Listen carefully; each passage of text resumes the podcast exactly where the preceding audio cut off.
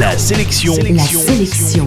Comics. Comics. Salut, c'est Matt. Et pour finir cette semaine, la sélection comics, c'est HeroCorp, la série télé de Simon Astier qui raconte les aventures de super-héros ringards dans un village à la campagne.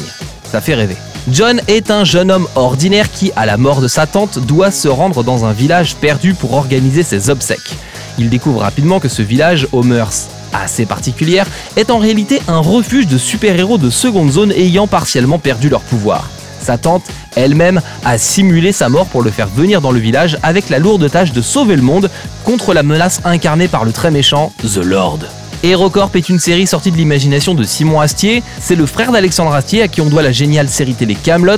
Désolé d'avoir à le préciser, mais ça a toute son importance dans la façon dont j'ai abordé HeroCorp. En effet, j'ai eu du mal à ne pas voir dans HeroCorp un sous Camelot à la sauce super-héros. On trouve dans les deux séries quelques similitudes dans l'écriture et l'interprétation des dialogues absurdes, et plusieurs acteurs apparaissent dans les deux séries, renforçant mon impression négative de HeroCorp. Si on ajoute à ça que la série est quand même assez longue à démarrer, euh, bref. Mais alors, pourquoi on parle d'HeroCorp aujourd'hui? Eh bien simplement parce qu'HeroCorp c'est cool. L'humour absurde des personnages Nigo fonctionne à merveille. Du coup, malgré quelques maladresses, et passé 4 ou 5 épisodes, j'ai fini par me prendre d'affection pour cette bande de super nazes perdus à la campagne. En bref donc, la sélection comics aujourd'hui c'est HeroCorp. Les deux premières saisons sont dispo en DVD alors que la troisième saison est actuellement en production. Elle arrivera sur France 4 à la fin de l'année 2013. L'info en plus, HeroCorp a été décliné en bande dessinée, ce qui est un juste retour des choses. Sorti en janvier dernier et édité par Soleil, ce livre de 96 pages se déroule avant la série télé et il livre pas mal d'infos sur les origines de la série et la naissance du personnage principal.